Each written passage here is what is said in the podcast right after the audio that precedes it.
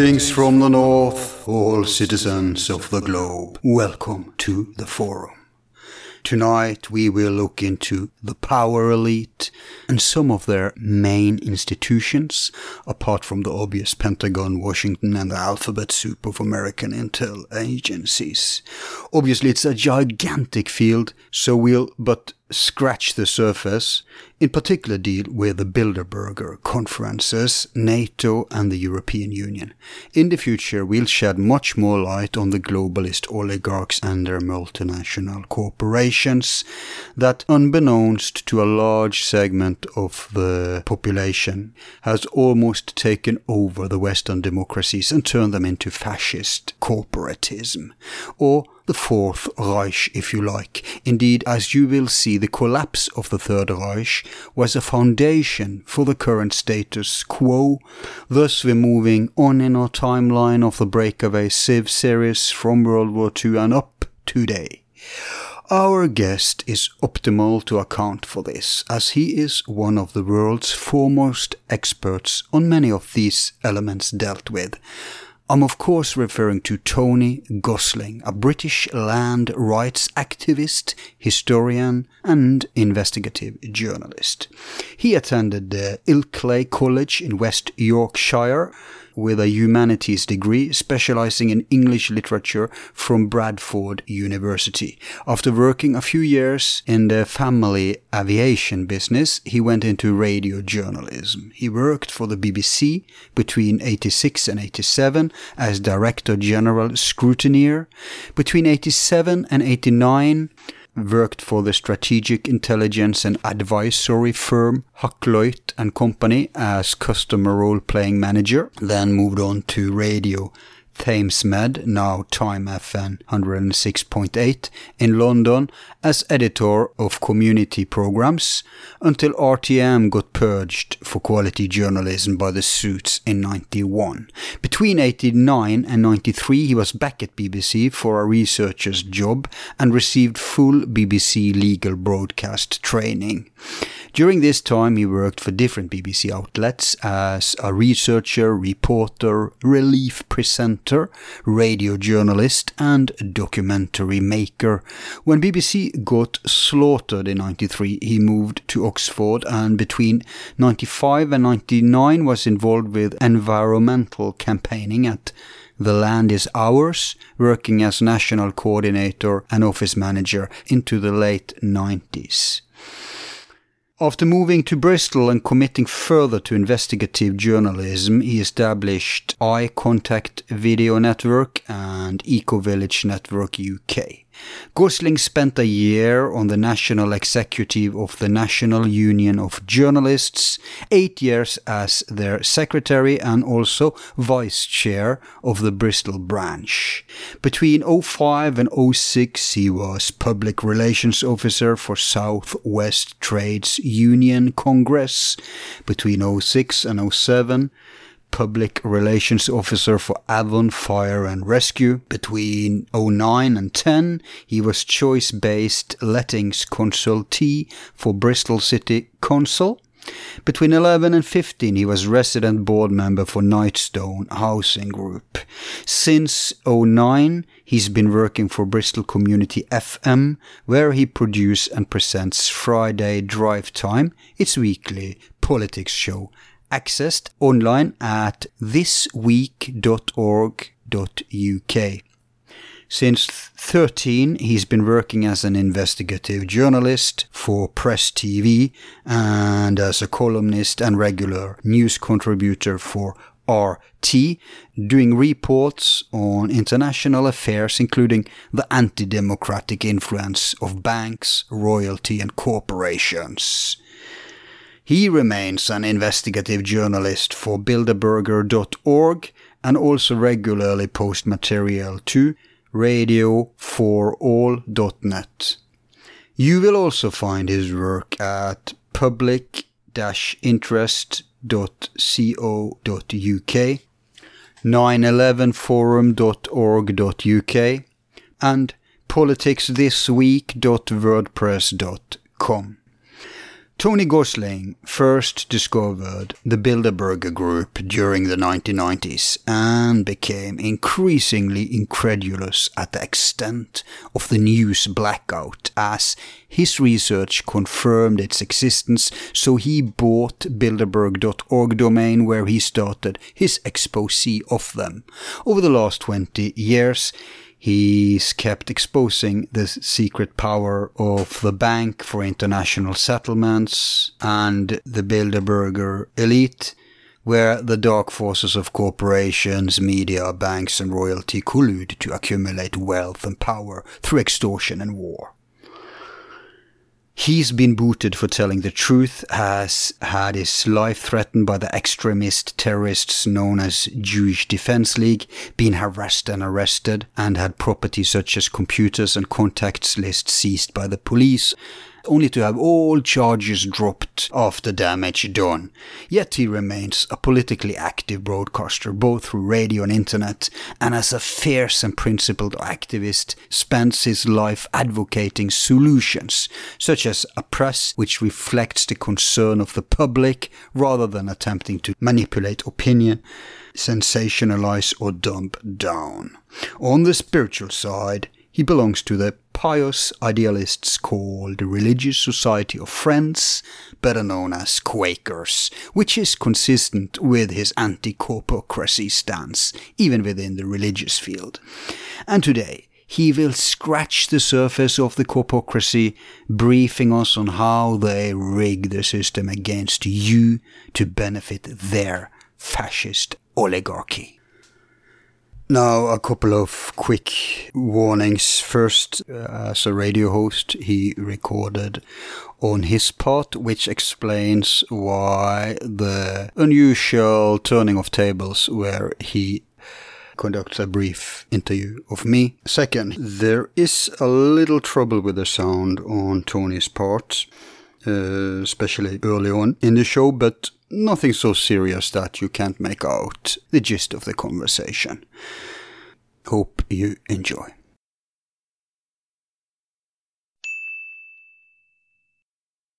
Welcome to Forum Borealis, Tony. Hello, Alf. So happy to have you on board. Hi. By the way, if you know who recommended you? Um, nope. Well, it's your old colleague, uh, Lawrence Demello. Okay. Yes, we had her on. Okay, so the uh, difficulty Lawrence has is because she's from a different world, really. She was working, as I understand it, on Discovery Channel back in the days when they used to tell the truth. Uh, and it's like me in a, we- a weird way. Exactly. Uh, working for the BBC in the days when you know you could sit in front of a BBC microphone or camera and tell the truth. Nowadays, if there's anything really which comes close to scratching any power, uh, the the real power behind the scenes, then you'll find your your your whole disappears uh, appears underneath you. You disappear rather quickly. Uh, there are very very strict lines about things what you can and cannot say now, Yeah. and that I think started in the late 1980s. Um, with the sacking of Alasdair Milne, who was the BBC Director General, whose son son is now advising Jeremy Corbyn, and is a Guardian columnist, uh, Seumas Milne.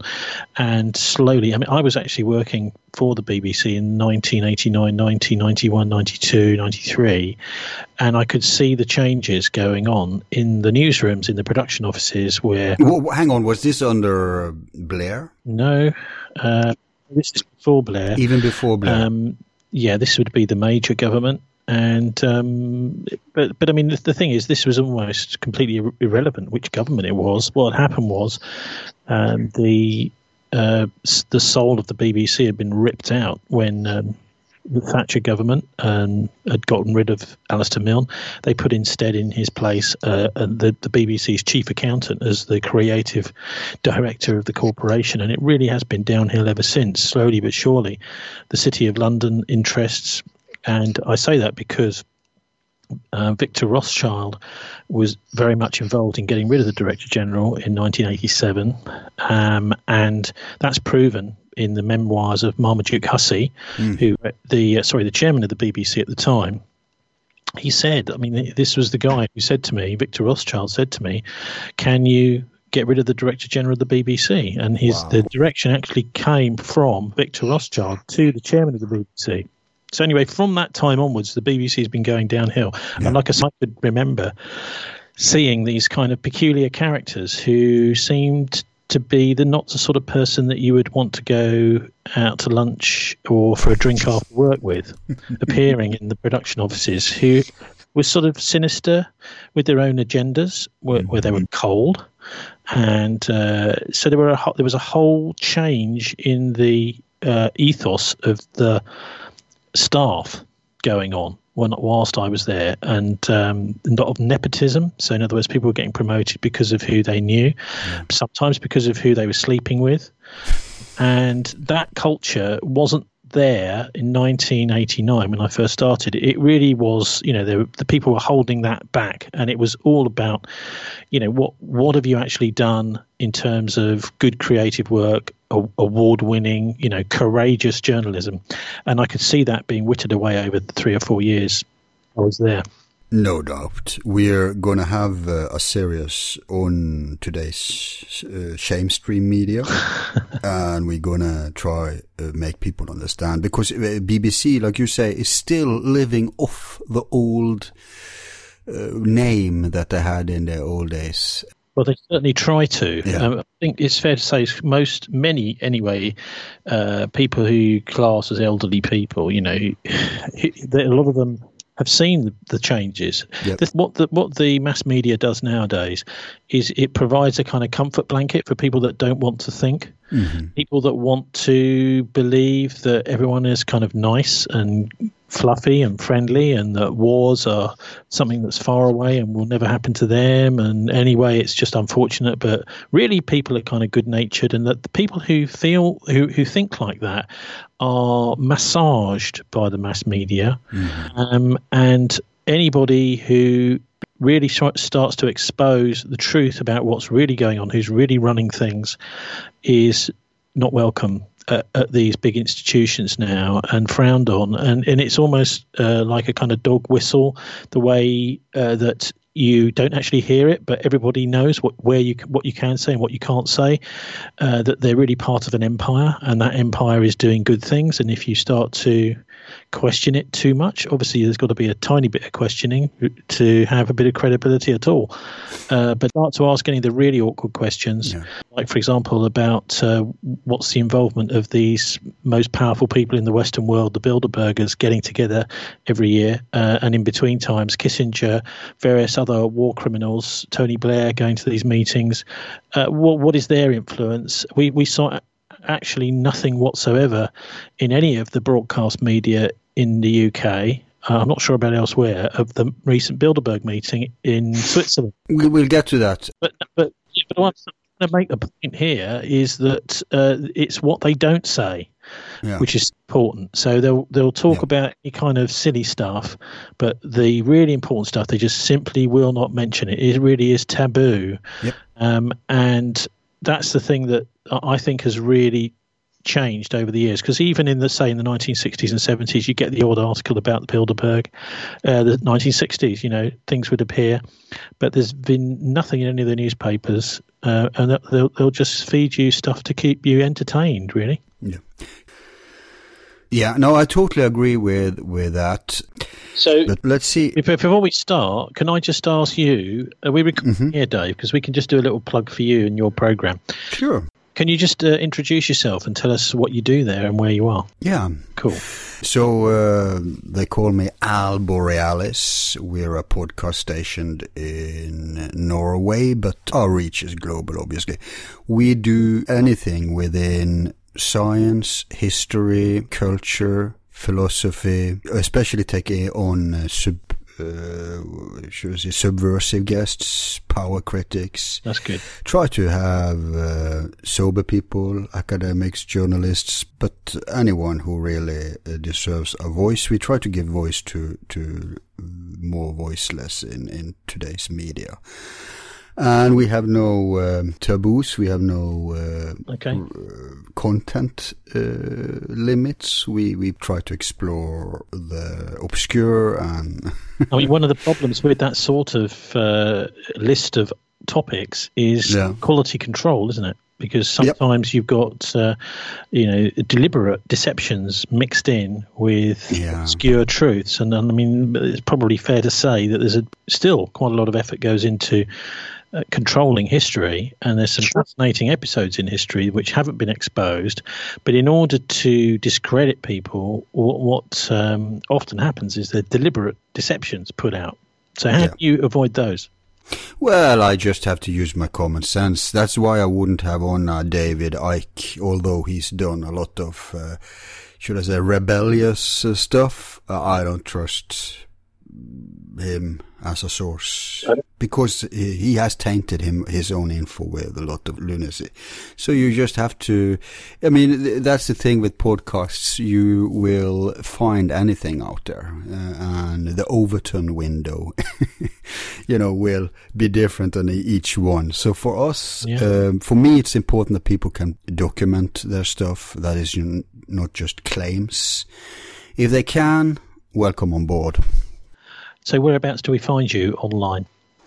So we are big on YouTube, but we're also on all the mainstream podcast platforms, and we're going to emigrate to Minds very soon, which hopefully will take over for YouTube and Facebook.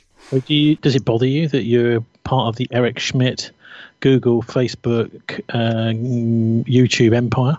Not morally, but it bothers me in practice because uh, these days every second show becomes demonetized and even shadow banned because we don't cater to the limits they impose upon us when we do shows. We just do uh, try to cover honestly what we think is important, and then it ends up being demonetized or shadow banned. So that's a bother. Well, yeah. So where are you? I'm stationed in Norway, but half our audience are Americans, so That's fine. I could be living anywhere. I could be on Antarctica and doing these shows as long as I have internet. You could be on Mars. I, fa- I think you are on Mars, Yeah, the dark side of Mars. yeah, yeah. Or or, or the North Pole, maybe. No, no, I don't think you're on planet Earth. hey, let's You can tell. let, let's not give too much away. Oh, okay.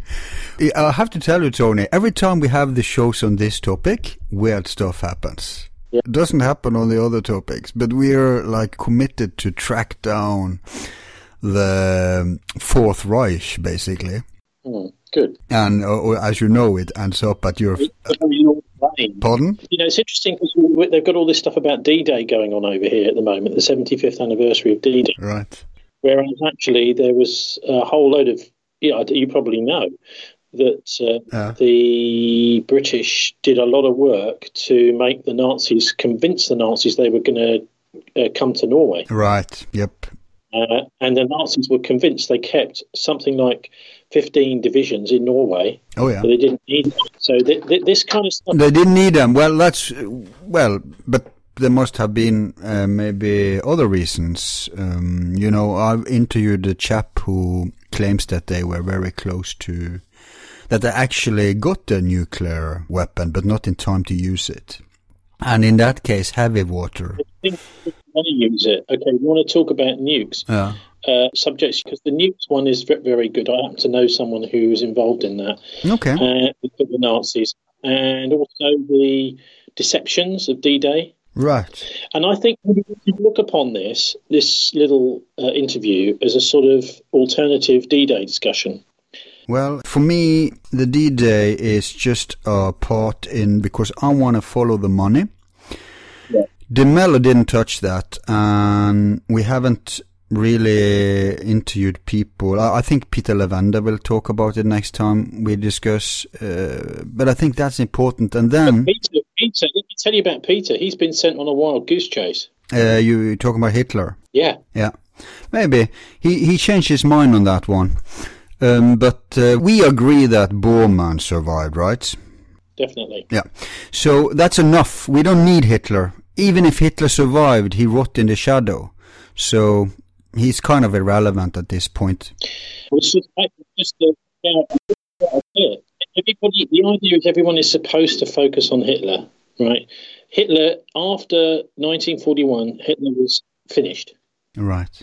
Okay, so I think there. Okay, so the other thing we could do is look at books, right? Some of the best books on all this, because some of the people who are dead now wrote really good stuff, maybe in the 60s, 70s, and 80s on Second World. Yeah, you, you're referring to Manning and, and all that stuff, Yeah. uh, Farago. He's, he's just one, yeah, but th- there are also the probably William Stevenson. is the most important. Uh, Stevenson, yes, but we can't avoid, I think, discussing Bilderberger, no, of course not. No, we don't want. right? Because that's that's closely tied to this and to you.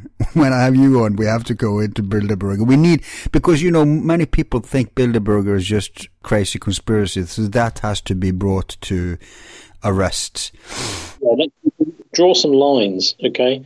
Because there's things that they claim that Bilderberger is doing, but they're not. Right, and then I think maybe even EU. I mean, in these Brexit times, um, I'm my view on EU. I'm a Norwegian, so I'm against it. But the one I sympathise most with in terms of English politics when it comes to EU is is um, Galloway. That view. Yeah. So uh, it's it's a non-bigoted view, but people think, oh, Brexit, that's bigots. you know, automatically they think. So I, I think the EU uh, perspective make these Europhiles realize this is the wet Nazi dream, for example. That that I think is relevant. It's a new book. Uh, I'm just thinking of books again.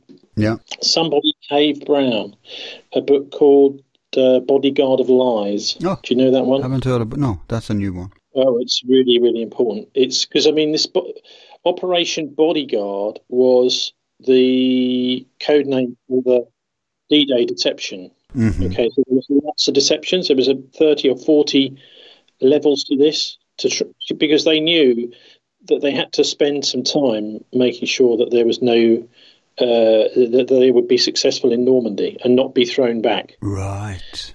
Okay. August nineteen August nineteen forty two hmm was the sort of pre D Day, which was Dieppe. Okay, you know what? Let's start there then. Yeah, okay. So anyway, let's go for it. Yeah. So uh, let's uh, explore the roots of all these things. You know, we had this series, which this show is a part of, where we try to track down Bormann. Right. Now, you, as I understand it, you're critical to the question of Hitler's survival, but not to Bormann's. Uh, why do you think Bormann survived the war? Well, I, I, I would go so far as to say I know he survived the war. Mm-hmm. Um, I mean, if you look at the forensic evidence that was has been rolled out on a couple of occasions, supposedly finding his body in Berlin, I mean, it just simply doesn't stand up. The the soil that was on the skull, um, whether it was his or not, doesn't come from Berlin. It was you know brought over. Um, but most importantly, I think it's it's clear through this book Op JB, which I take it you've, you're familiar with, Mhm. um, by Christopher Creighton, that there was an operation conducted by Ian Fleming and uh, under the orders of Winston Churchill and Major Desmond Morton, uh, right at the very end of the Second World War in Europe, which was to bring Bormann out. And the reason they wanted him out is because he had all the he was the signatory to all of the bank accounts of Nazi Germany, and he was really the uh, the, the the go-to guy um, for the Fourth Reich. So this this really you know puts the Second World War into this completely different context of well there were all sorts of things going on to do with fascism, Nazism. And you know, and the battle between the Soviet Union and Nazi Germany. But at the end of the day, there was a tremendous amount of money that the Nazi Party had made out of this, and we're talking about uh, all sorts of security. I mean, really looting all of the the vaults of all of the central banks in Europe Yeah. and the money. Mhm. The, it was all disappeared. I mean, the estimates are around about a billion dollars, uh, sorry, billion pounds um, at the time in 1945 had just vanished.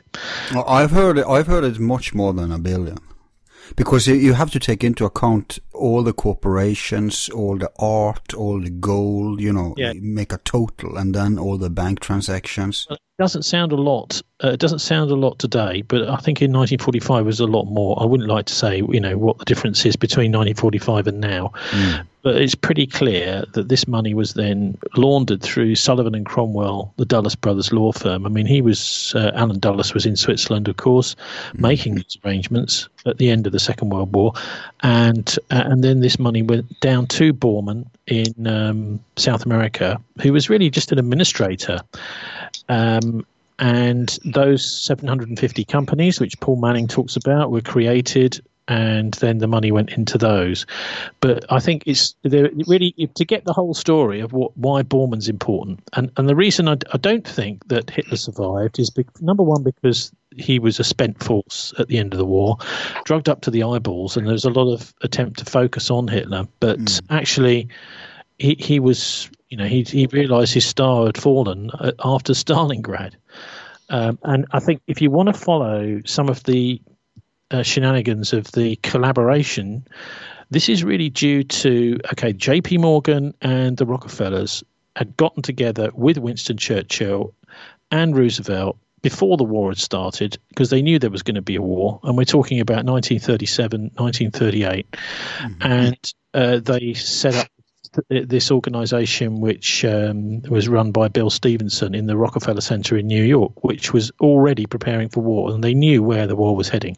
So this just shows me that all the sort of fairy stories about oh this whole business in 1939 was a big surprise. The uh, the invasion of Russia was a big surprise. They knew that the Nazis intended to invade Russia the Soviet Union and they were preparing for it. In fact they knew that it would be very clever to get into Yugoslavia. This is Bill Donovan I'm talking about here and to stage a coup in order to delay the Nazis in to taking over Yugoslavia, so that then that meant that uh, Barbarossa had to be put off by another few weeks or a month, and that would mean that the Germans would be would be bedded down and fail to uh, succeed in taking Moscow uh, as part of Barbarossa. So there was a lot of thinking going on, and this is all really in uh, uh, William Stevenson's book, A Man Called Intrepid.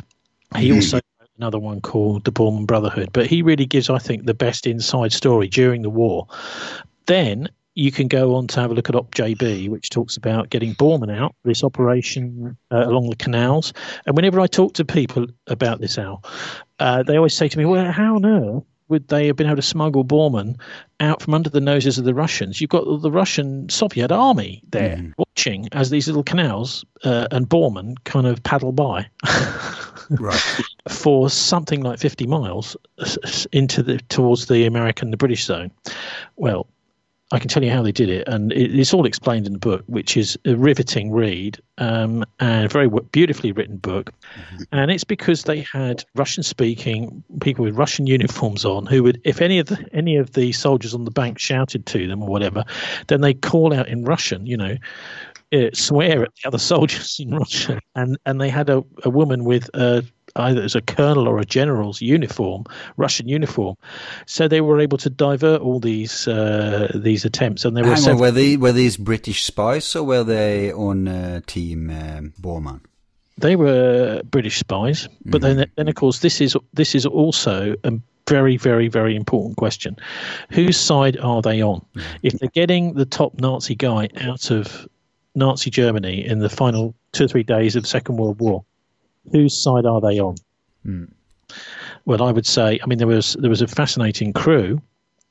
Uh, and the thing is, I, I, you know, I really doubted this when I first saw the story. So I went and spoke to some of the people who'd known uh, John Ainsworth Davis. He, he wrote the book under the pen name Christopher Creighton. A lot of people had said to him, "Look, you just simply cannot write this because uh, it's all covered by the Official Secrets Act, and as soon as you publish it, you'll be put into jail." Or a bullet? Well, yeah, jail or a trial, possibly. But anyway, But, but wouldn't that confirm the truth of it if they punished him for it? Well, the thing is, he decided. I mean, he was given advice by various other people. And of course, he knew Ian Fleming intimately very well. And Fleming had mm-hmm. decided he wanted to write about some of the awful things he saw in World War II, the betrayals and this sort of thing, in, in a fictional form.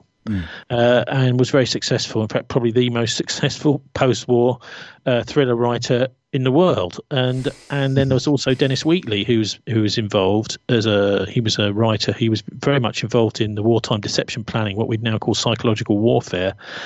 And Wheatley too decided after the war, well, I'm going to write about the Second World War in my books through uh, fiction. And of course, they couldn't jail him for that. But but mm. uh, John Ainsworth Davis was really worried. He even used the pen name Christopher Creighton because he was concerned about that. Mm. But I got to know some of the people who'd known him personally to get an impression of who is this guy because he I didn't manage to speak to him before he died about three or four years ago, and and I was every single one of them people who'd known him was had nothing but good words to say about him. Mm.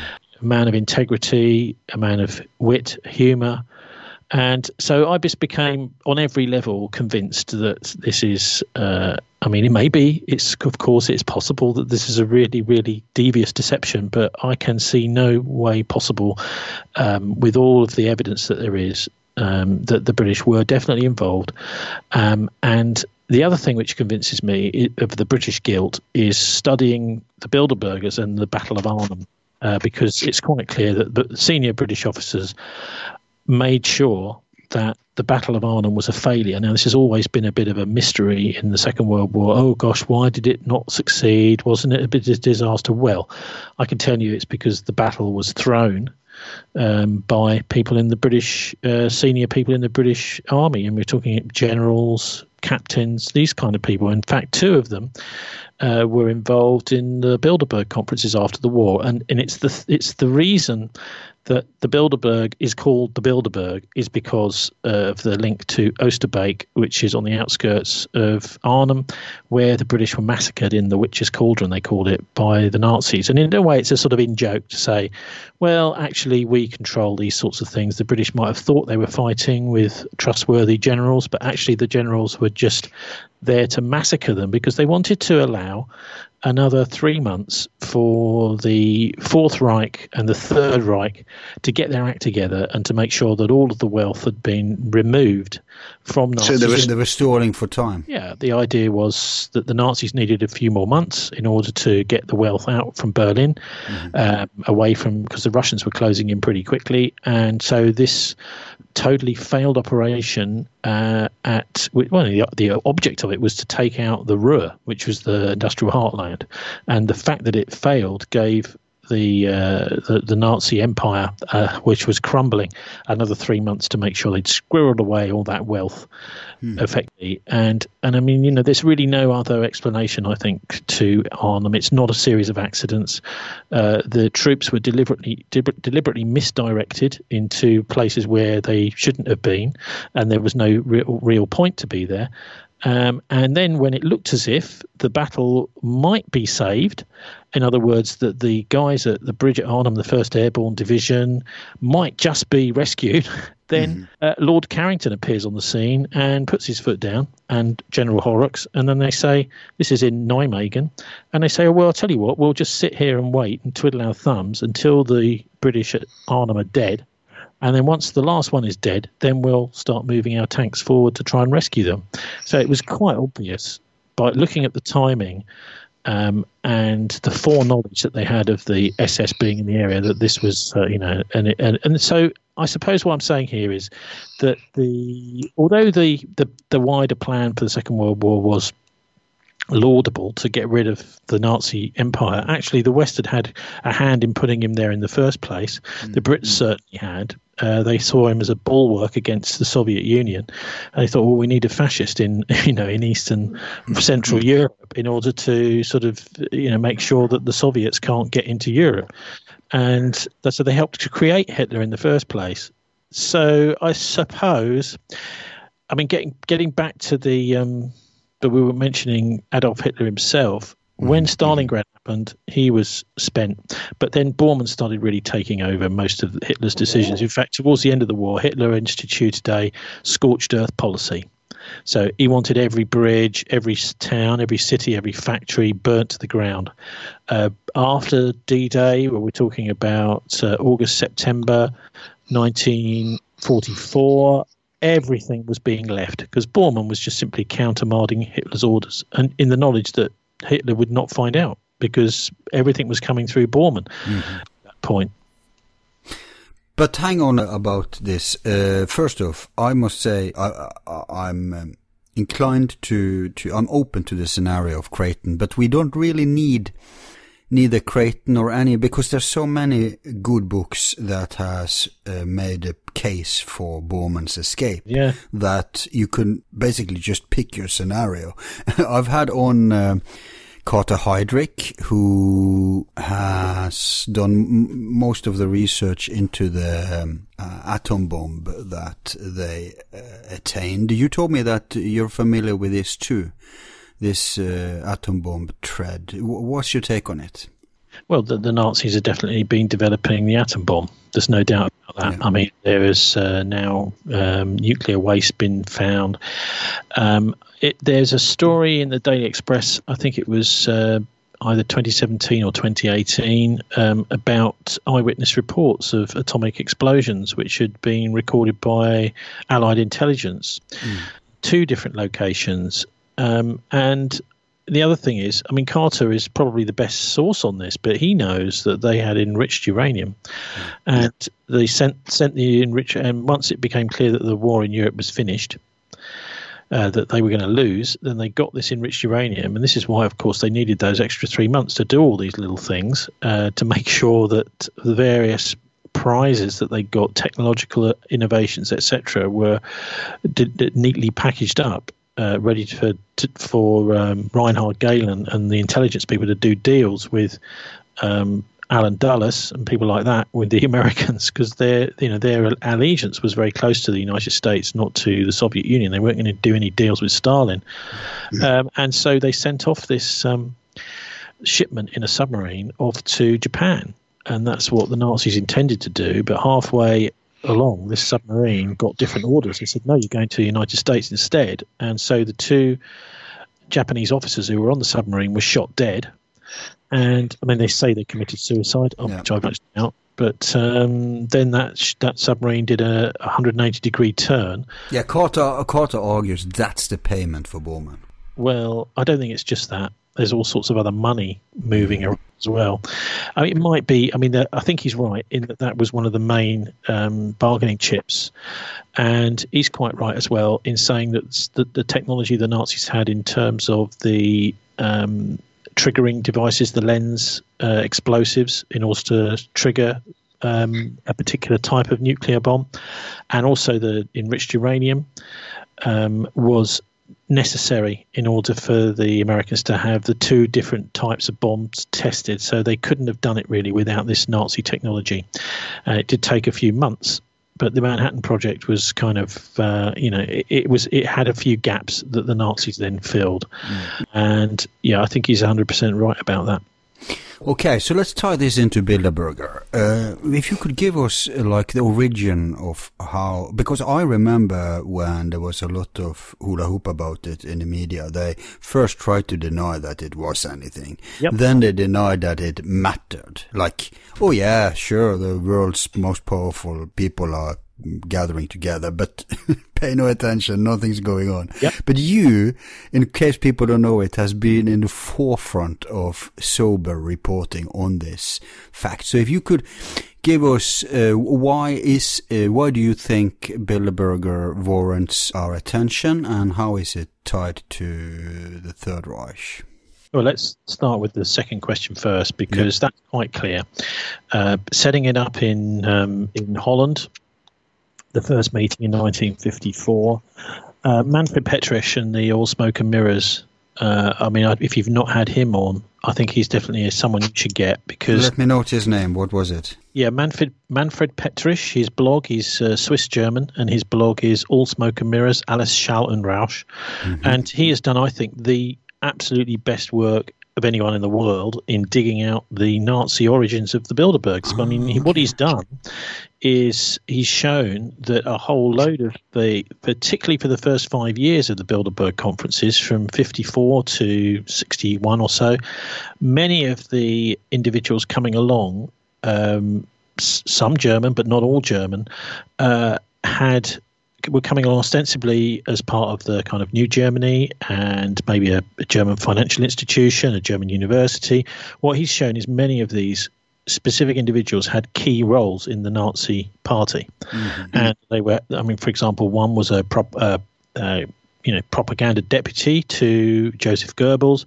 Others were involved in sequestering uh, Jewish and other wealth as part of the um, you know, targeting the anti-Semitic targeting of the Jewish people, mm-hmm. and they were key people who would otherwise quite possibly have been on trial for war crimes, but they had not changed their identities, but they'd hidden their Nazi past, and uh, so there they were blithely chatting away with people like Hugh Gaitskell, the leader of the Labour Party, at a Bilderberg conference, and he's chatting to these people, and they're having these nice Bilderberg conversations at uh, the Bilderberg Hotel in Oosterbeek and other subsequent places around Europe and the United States. Uh, quite clearly, many Nazis involved, including um, you know people who then went on to one of the guys. I think it was Rudolf Müller, uh, one of the early um, Bilderbergers that went on to found uh, the main, I think it's called the Frankfurter Allgemeine Zeitung, you know, main newspaper now in, in Germany. And these people were very close to um, to the, the Nazi war machine and the ideology of the Nazi party. So wasn't the host himself uh, a Hollandic royal SS member or something? Well, he's probably the key guy, isn't he? Yeah, he's Prince Bernhard of the Netherlands. I mean, he was he was originally in the Nazi Party in the early 1930s. Uh, he was in a, in a NSDAP. You know, he was he was also in the SS um, as an officer in the 1930s. Then he dropped all that.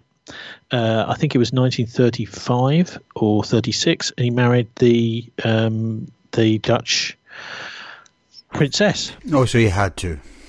Yeah, no choice. Well, so he then dropped all this Nazi stuff, changed yeah. his kind of uniform. Uh, although he couldn't speak Dutch very well, you know, he he passed himself up as a Dutch person in the run up to the Second World War, um, and he he, he was uh, one of the chief Dutch um, liaison officers right the way through the Second World War. Being, um, you know, the, the, prince consort, I suppose he was, you know, the queen um, uh, was with him, and look, so then after World War II, I mean, his actions during the war were, were bad enough. His involvement with the Arnhem campaign, quite obviously, if you look at looking at it now, this is in September 1944, after uh, Martin Bormann's Red House meeting, which was really the thing that set in train. This is in Strasbourg uh, in August uh, I think it was the 24th or 25th of August 1944, set in train this Fourth Reich. In other words, the consolidation of German industry uh, abroad, so making sure that it was all the foreign offices of the big German companies that had all the wealth and that they would make sure that these companies continued abroad until it, the time was right for them to come back to Germany after the war. So that happened in August. And then in September, this Operation Market Garden, this terrible failure in Arnhem. Well, it turns out that uh, Prince Bernhard of the Netherlands had sent in a spy, a so-called Dutch resistance fighter, who who was actually a, a, an Abwehr agent. Mm-hmm. So he went in just before the battle started. Uh, in order to alert the underground. But of course, he didn't alert the underground. He went straight to the Abwehr and said, "Oh, by the way, there's these massive airborne landings coming in Arnhem, Eindhoven, Nijmegen uh, in a few days' time." just to make sure that the um, Abwehr knew that this mm-hmm. uh, Operation Market Garden was about to happen. So that was Bernhard. Well, wasn't there a movie about this? Well, it's called A Bridge Too Far, and really the only bit in the film uh, from the late seventies, uh, or mid seventies, I think, uh, it, it, it does show Robert Redford having this altercation with Peter Carrington. Of course, Bernhard was the chairman of Bilderberg, one of the founders mm-hmm. for the first 20 years until the Lockheed scandal. And, and Carrington then also was a Bilderberg chairman, but Carrington was on the ground at Arnhem too in a tank. And in the film, you could see uh, the confrontation between the Americans who've just taken Nijmegen Bridge, lost half of their men, and these several companies of men have s- managed to swim across the river in these little silly little boats uh, and take the bridge at, at, Nijmegen. And then they go up to uh, the the British guys in their tanks and they say, "Well, look, why aren't you moving?" And I did speak to, before he died, I believe he's dead now, a guy called Moffatt T. Burriss, who was a captain in the uh, 82nd Airborne Division, I Company. Mm-hmm. Uh, and he was one of those that got across the bridge as a captain, he obviously had risked, he'd lost half his men. So he went up, literally, he, he himself went up to Carrington, sitting in a tank, who'd managed now to cross the bridge. And he said, Well, why are you staying here? Why aren't you moving on? And this incident is in the film. So mm. there's this altercation between uh, you know the British and the Americans in the film, but it's actually far worse than the film portrays, because one after another after another. In fact, so uh, so Burriss arrives there.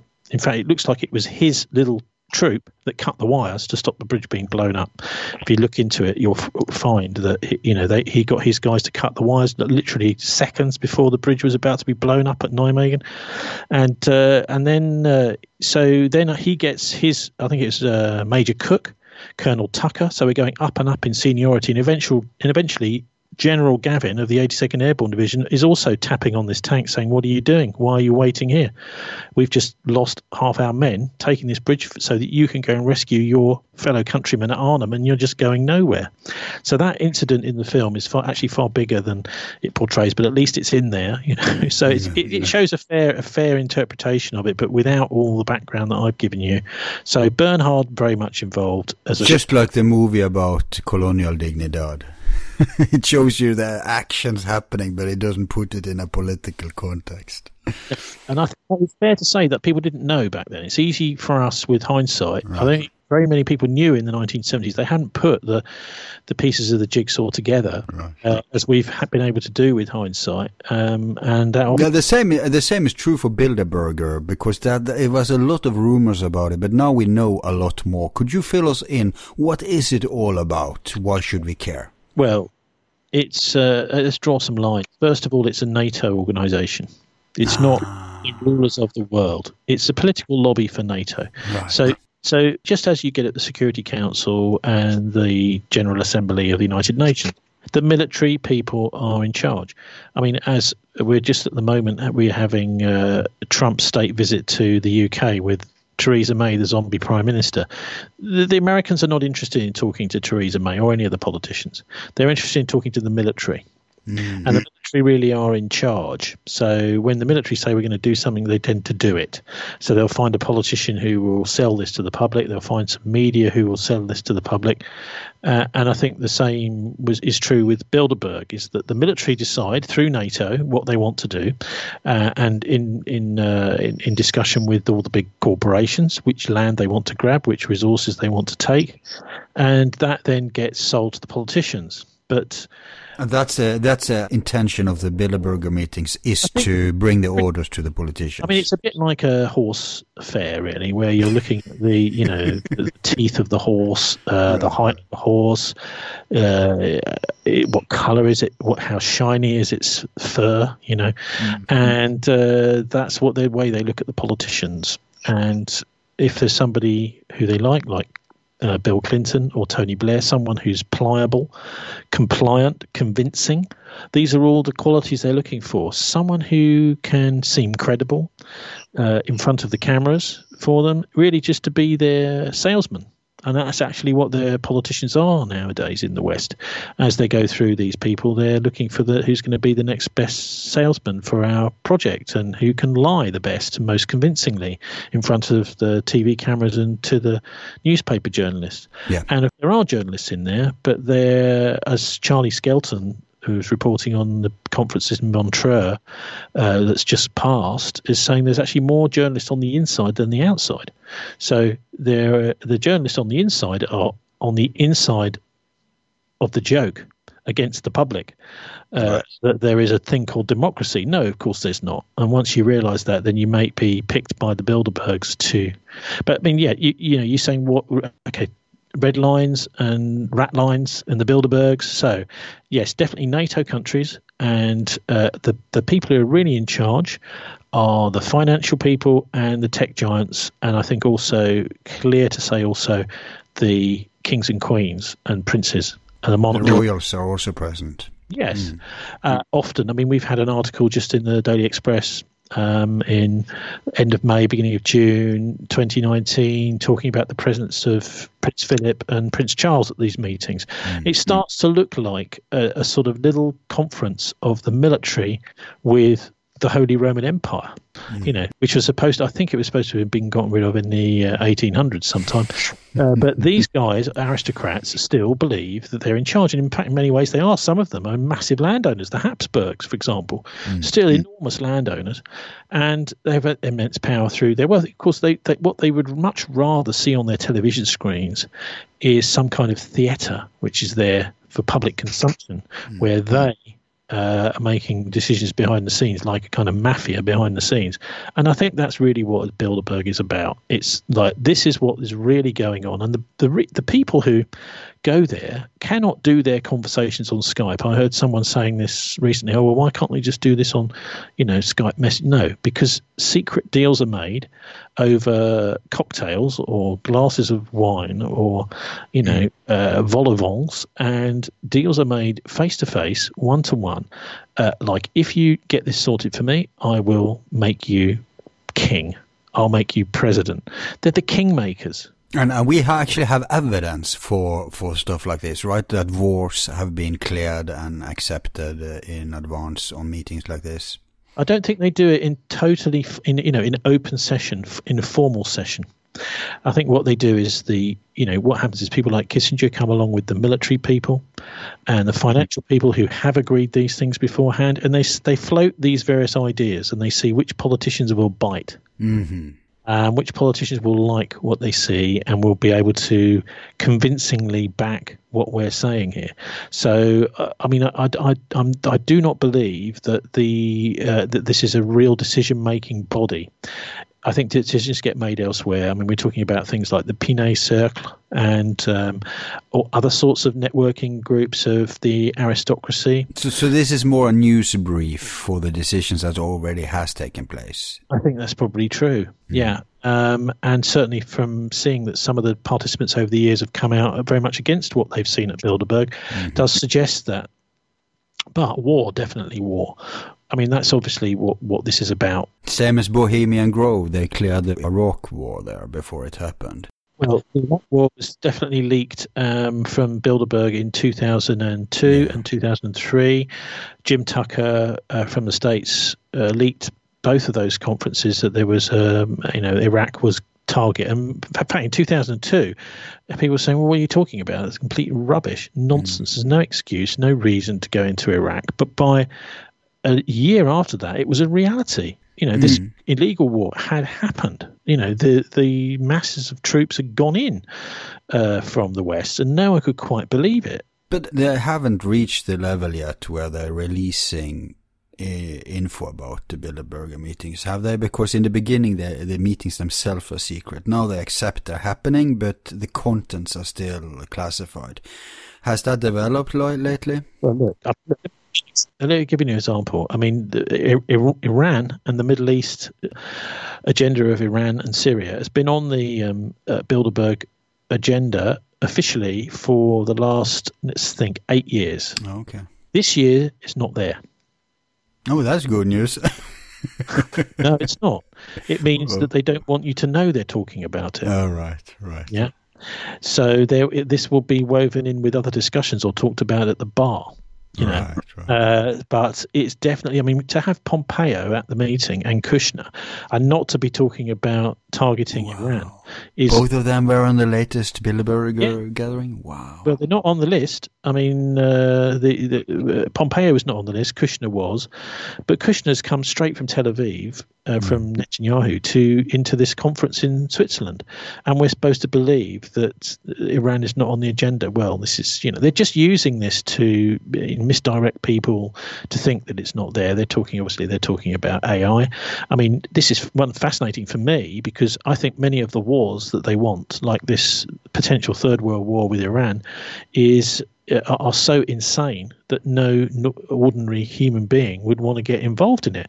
Mm-hmm. Hence their need for artificial intelligence, hence their need for automatically controlled drones to mm. conduct these kinds of conflicts. Um, and I think what they're doing is they're getting so far into almost like a kind of Armageddon scenario that many human beings who are involved in the military are saying, well, what are you talking about? And of course, if they say that, they'll be out of the loop. But the politicians don't care. They're just chicken hawks, aren't they? They've never been involved. They've never heard a, you know, they, they will say whatever it whatever it takes uh, in order to get the job and to get the fame, to get you know the position of power like Theresa May has. Uh, I mean, it's interesting, incidentally, with Brexit that uh, this is one of the things that came out when she resigned, which very few people have picked up, and nobody's picked up on this. Is mm-hmm. we've had MPs from the Tory Party admitting, confessing that Theresa May was not involved with Brexit. Actually, it was all being conducted through her husband. So if they wanted to get anything done, they had to phone Philip May. And Philip May is uh, is the guy whose uh, capital group in the US is the major shareholder in BAE Systems, the people that make money out of warfare. Right. Uh, Lockheed Martin is a massive. They're a massive investors in Lockheed Martin. They're also massive investors in Serco, the private prison company networks. So these are the guys. I mean, Philip May is sort of you know smiles sweetly and he's occasionally there in the background. The idea is she's not supposed to notice him, but actually, Theresa May is just a you know she's a cipher. So strange that the feminist programs you know have not really picked up on the fact that she's been so mercilessly used by her husband. Mm-hmm.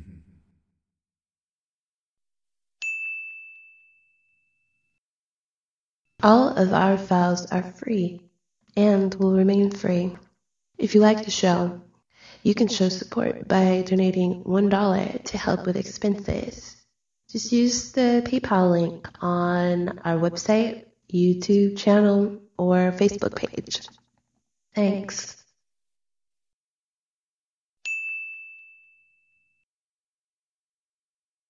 But uh, you know, um, in these Brexit times, uh, by the way, Brexit has tanked her, and that's a good thing. Uh, unfortunately, Brexit will also, I think, stop an anti-war president for getting to power, namely Corbyn. Uh, before the Brexit thing, he had uh, huge support. Now, yeah. I, I think that will make him fall too. But let's tie uh, uh, European Union into this. Um, some people say that that was conceived already in uh, 42 or something by the Nazis. What's the truth of the uh, Nazi roots? Even, even, before that, actually, even before that. Even um, before. Um, to 1923, to the Pan-European Union, uh, the Habsburg family, they formed the Pan-European Union, I think it was 1923 in Munich. In the mm-hmm. same city a few years later, guess what else sprang from Munich? The Nazi Party. and uh, so, so that was that was the first um, indications. That, really, in 1942, it was I think that the uh, economic ministry in Germany, uh, is it Walter Funk, I think from Deutsche Bank or the Bundesbank, uh, drew up this whole Europäischen Wirtschaftsgemeinschaft plan, which was an economic plan for fascist cartels to control the economies of Europe. And Paul Manning's book really talks about this quite a bit as well. And he's saying effectively, look, let's have a cartel running everything. The banks at the top of the tree. So when we when we take over France, what we'll have already done is we'll have already taken over the French banks, and by taking over those banks, I mean talking about buying shares in them, we will also have taken over much of the industry because the industry has been built by the banks and is indebted to the banks. So we will then get preferential control over the directors because we'd be the major shareholders in mm-hmm. these in these big industries. So that's what they wanted to do. They wanted to have the whole thing run by high finance and by cartels, uh, you know, the Krupps, the Thyssens, who had funded the Nazi Party in the first place. Uh, this is the way they designed the continent, and the EU has rolled that out in the common market and in they even called it, didn't they, in uh, Germany, the Europäische Wirtschaftsgemeinschaft, European Economic Community, the mm. EEC, which then uh, became the EU. Now, the political union, it was no accident, is it, that we've now got the situation where with you, with you in Norway, you have to kind of go along with all of the things that the European it's horrible. comes along with. People are rising against it now. But you but you don't have any say in it. So that was really the common market, the EEC. Yeah. That's what many people in Britain are suggesting now. I mean, well, they have been all the time saying, oh, well, we can just get out of the EU, but we won't get out of the customs union. It's ludicrous. It's even worse than being in uh, today. Absolutely right. Mm. Totally agree with you. And they're saying this is a good thing to do in Switzerland. It's the same. Uh, it's it's totally insane to be suggesting that that is a good thing. So you don't have any say in any of the rules, but you have to abide by them all. Mm. Uh, that is a dictatorship. Yep. You know, so why would you want that? And anyway, even if you do have any say in the rules, as Cameron has found and various of the other uh, British politicians, Theresa May, who've been trying to negotiate with Brussels, is you do not negotiate with these people. They don't give an inch. So, you know. No, they, made, they made a laughing stock out of her, May. Yeah mean, they did the same with Cameron. Actually, mm. uh, he was making a big fuss about I'm going to go and break this deal, broker this deal. Nothing happens. So they have it is, it is the whole the whole um, organisation is set up to work for industry and and and the the politicians are simply there to sell industry's plans to the population and the MEPs get no say really whatsoever. Mm. They, all they do is, I mean, they've just had this copyright directive that's come through, which means that you can close websites if they've got some sort of copyright dispute. It enables yeah. big corporations with money to just pay a lawyer to close a website. And that's mm. all just gone through. The MEPs have had to finally give in to that. So the power is all in the hands of the Commission, and these are all failed politicians. I mean, it's almost as if it's the worst possible scheme for running Europe that anyone could possibly uh, have devised. Is, am, I, am I wrong? But this is outside of uh, democratic control, right? Totally. It is the commission. Who, who, chooses them? The failed politicians. The failed politicians. Uh, uh, someone has to elect them or select them, obviously. Well, only we select the leaders of the EU by voting them out uh, of of, uh, of office. So if they're a failed MP like Chris Patten or Neil Kinnock or somebody here in Britain, mm-hmm. Uh, once they've failed, then suddenly the EU wants to recruit them. So we we appoint the leaders of the EU uh, the real leaders and the commission by kicking them out of politics. So how perverse is that? I mean, it's an insane system. It's, it, look, it's, isn't it probably true that it was bound to fail? I just think that it's great that the Brits have uh, really made things difficult for them. It's fantastic that that's happened. It makes me feel proud to yeah. be Brit.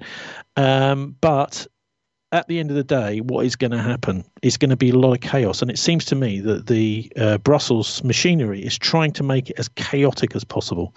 So it's trying to keep as many people in as it possibly can for as long as it possibly t- can. I think it will backfire. Uh, yeah, but it's going to be chaos. I mean, all these various countries they're trying to keep in. The Italians, I mean, they're completely controlling Italian politics, they're controlling Greek politics.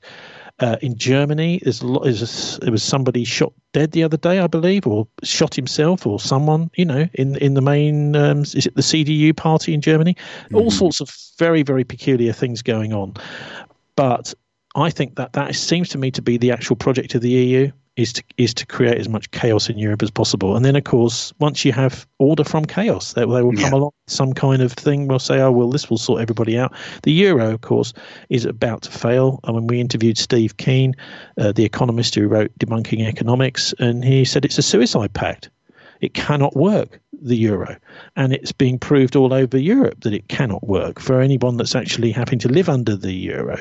The dollar is also under threat massively. I mean, the, the former governor of the Bank of England, Mervyn King, has informed us all that uh, the West is now facing a 144 trillion pound debt overhang, and it's getting mm. bigger, bigger all the time. So it's basically an two cliff edges. So we're on an economic cliff. Hang on, hang on. Who are we owning this debt to? China or the oligarchs? Or? Well, this it's not just okay. So this is ma- mainly owed to the banks that are creating this debt in the first place. Mm-hmm. So they are creating debt, spending it, and then that debt is not being repaid. So this is this is quantitative easing. This is the crazy stuff called quantitative easing. Right. You, have been on top of Bank of International Settlements. Uh, what did you say? Bank for International Settlements? Yeah, you've been on top of them for many years. They have a Nazi connection, and are they central in this? Definitely. I mean, this is the bankers' central bank, isn't it? The central mm-hmm. bank. Central bank. They were involved in um, uh, financing Hitler's rise to power, uh, and at the, uh, at the Bretton Woods conference after World War II, uh, the John Maynard Keynes and various others they all voted to abolish the bank, and so the bank moved to a, a anonymous office over a chocolate shop in Basel opposite the railway station, where he didn't even say on the door Bank for International Settlements. You had to knock on this door so many times or ring the bell, a code. Mm-hmm. so the bank carried on, but it is it is the uh, the the main banking regulator for the whole world, and I think if it was shut down tomorrow, it would, it would get a lot. The world would get a very much lighter very very quickly because because money has been you know it was created originally as something which would be a servant to people. It's become the master. You know, so many people yeah. just make their decisions every day based on oh,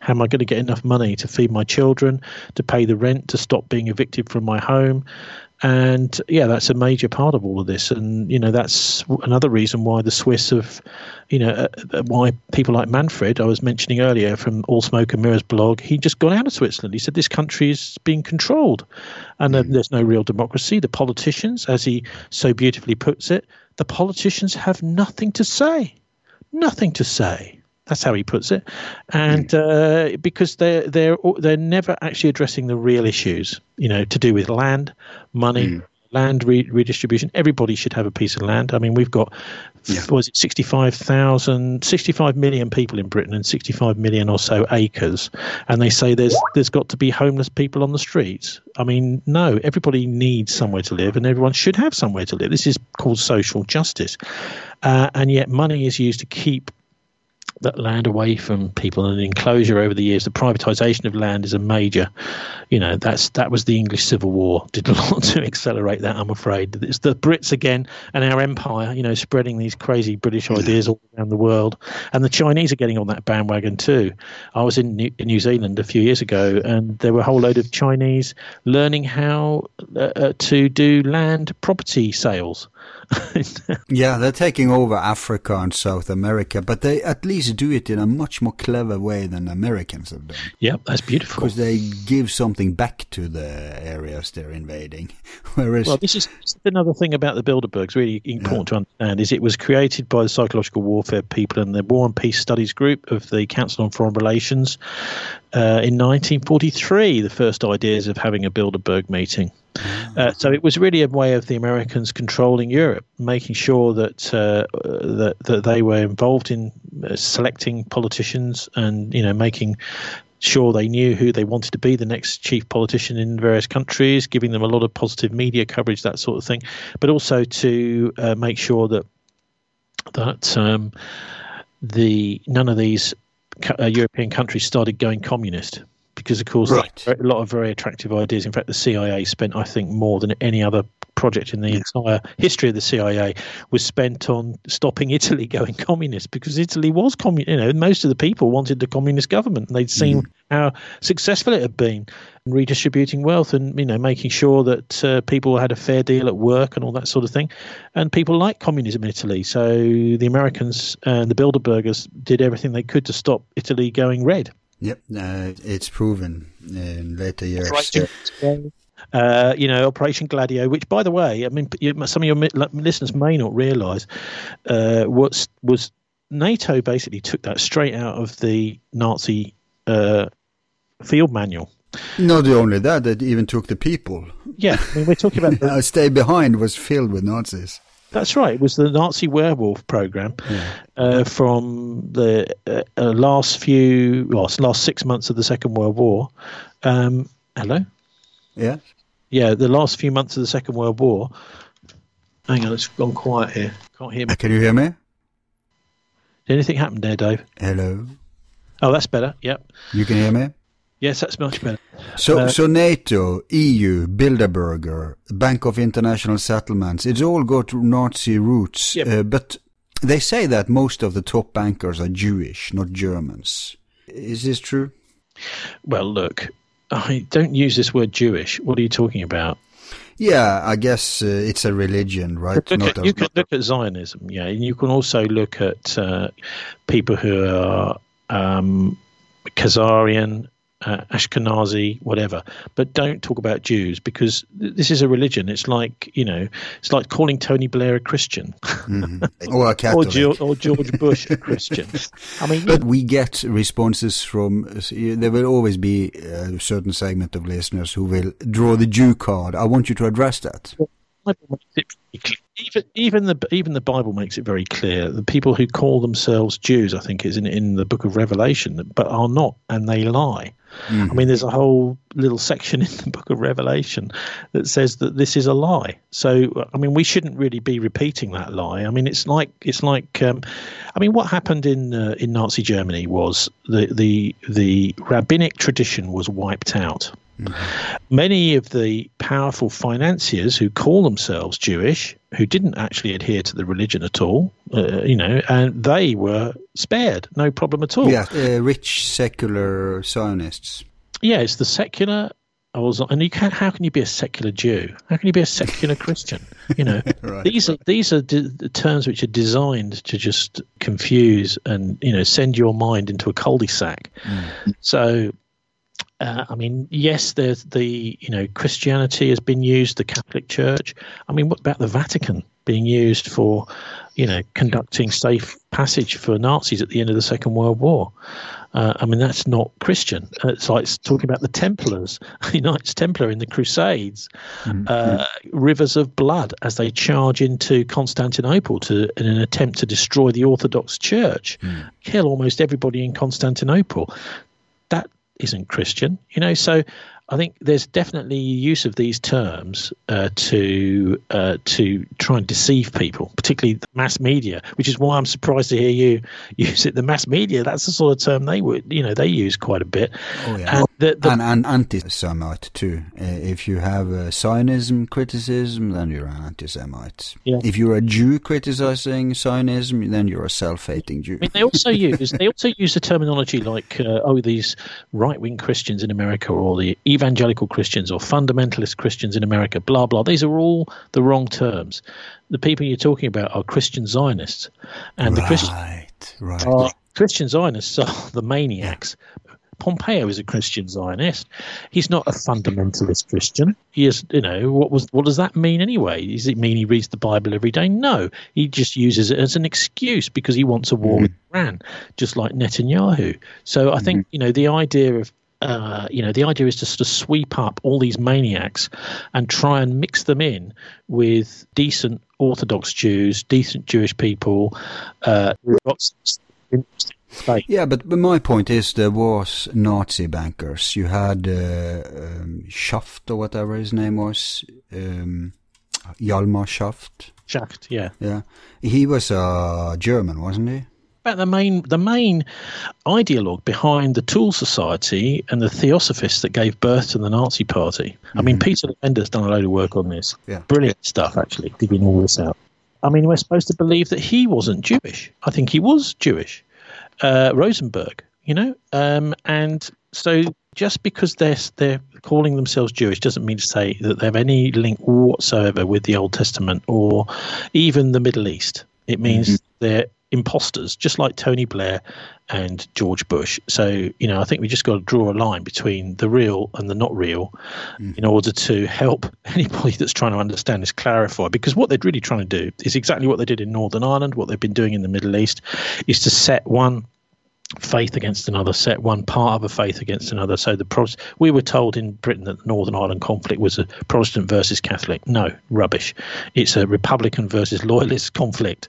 But you can you can you can confuse people by saying it's a religious conflict. Mm-hmm. The same Middle East with the Shia versus the Sunni. Yeah, divide and conquer, the oldest playbook in the world. What they always try and do is they'll always try and make out this is the Sunnis and the Shias fighting each. No, it's not. It's a it's a it's a bunch of mercenaries uh, Wahhabists and Takfiris, you know, mm. fighting uh, the a legitimate government of some sort, whether it's Syria, Iran, or whoever. You know, so th- there's always this terminology all around around religion. It's pretty clear to me, right since uh, we, we had Adolf Hitler and his attempt to wipe out the whole rabbinic tradition in Europe, uh, that there's been continued attempts to get set religions against each other and actually to wipe out all those uh, anybody who's uh, involved in any of those uh, who has faith in any of those um, Judeo-Christian faiths, mm-hmm. including Bush was actually right. There is an axis of evil, and that axis is USA, Israel, and Saudi Arabia. That's for as far as today's powers goes. Okay. But hey, Tony, uh, I'm not so clear uh, still on the connection between EU and the Third Reich. Could you elaborate a little more on that? Well, I mean, I think you just need to go back to look at the uh, this this plan, this 1942 Europäische Wirtschaftsgemeinschaft. It's just identical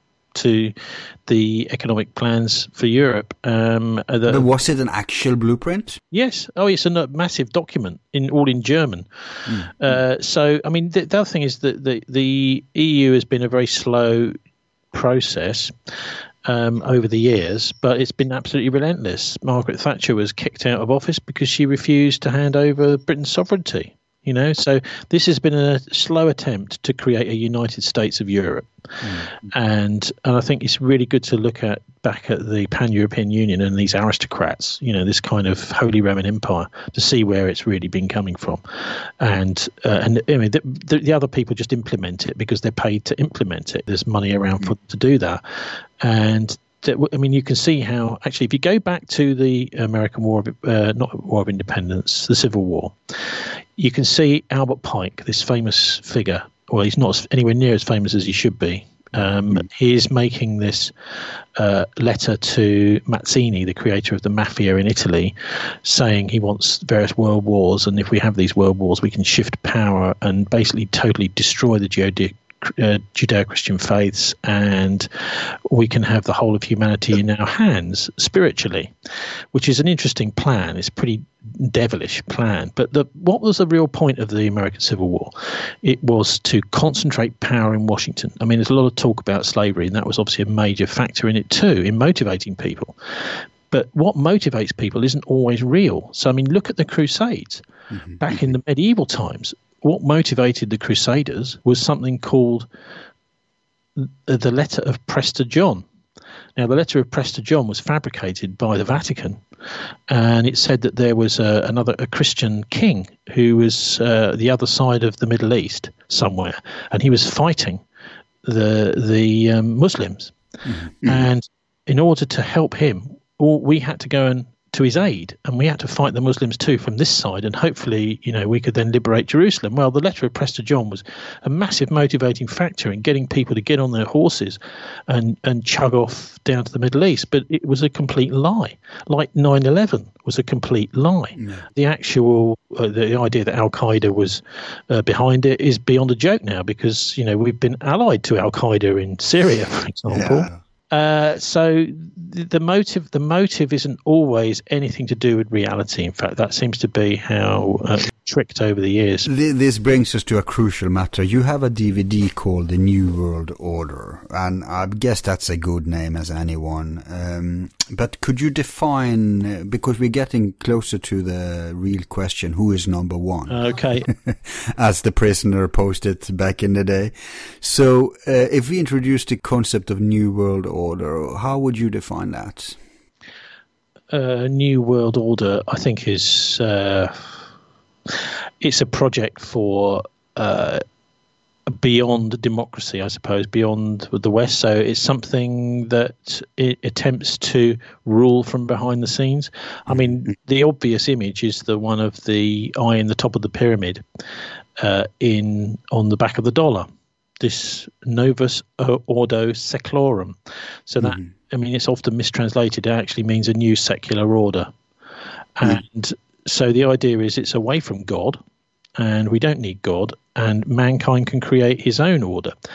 I think there's a philosophy behind this new world order that it probably goes along with something like transhumanism. Mm. So the idea is that there is no God, and man can become God himself, and that is to say, he can genetically engineer himself. He can genetically engineer his children to live forever, to get rid of the genes of aging. Uh, he can have an interface, a biological interface with computers, with uh, you know, with laptops and, and digital systems, mm.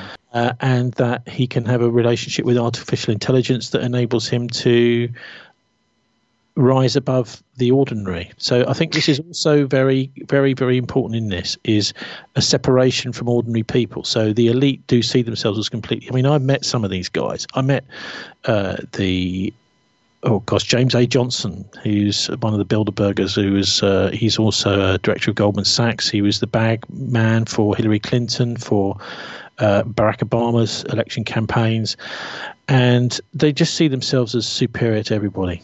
I mean, they are really aloof in their own way, manner, and they just dis- they, they, they, have absolutely disdain for ordinary people. They see themselves mm-hmm. bigger. Uh, the other one was Jacob Wallenberg, or was it Marcus Wallenberg? I'm not sure. Anyway, one of the Wallenbergs. The the people these these are the biggest bankers and private bankers in Sweden. They own Sweden pretty much, mm-hmm. and they own the Swedish political process. They own Swedish industries. Um, and they're they're very supercilious types. I mean, they they believe that we are Untermensch, you know. And again, that will link us back to the Nazis, won't it? Yeah, and you have a book coming up called The Siege of Heaven How Breaking the Grip of Oligarchy Will Unle- Unleash the World's Human Potential. Is what you just talked about touched in this book? Well, if, if this book ever comes out, that'd be nice. I mean, I, I have uh, sort of chivied up the publishers to get it out, but um, that they uh, have been been a little bit slow. I mean, I don't really blame them because you know they've got a lot on apparently. But can't you just self-publish in this day and age, Lulu or something? Probably, yes, I probably could. But uh, yeah, I mean, you know, I th- I think this a larger a larger part of what uh, we need to do, I think, is we need to educate and we need to be educators and we need to educate others as to how the oligarchy is doing what it's doing. Mm-hmm. Um, and the truth is out there. Um, I would suggest that it's not actually that difficult to figure out um, how things are working. Uh, that the there's, there's, quite a lot of really good information out, out there about how to do something about this.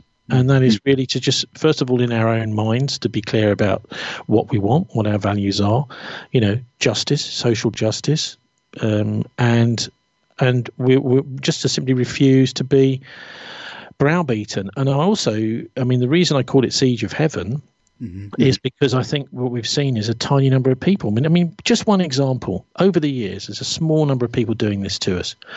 Uh, I, I, I, I was knocked over by the um, connection between the two Cromwells in Britain. I mean, we had the the dissolution of the monasteries, which was absolute destruction of uh, what was in those days was the welfare state. You know, the, the monastic system where education was going on, hospitals, um, you know, all sorts of things like you know, building roads and infrastructure, that sort of thing. The monasteries were doing in the mid 1500s was completely decimated by Henry VIII, and his guy to do that was a guy called Thomas Cromwell. Mm.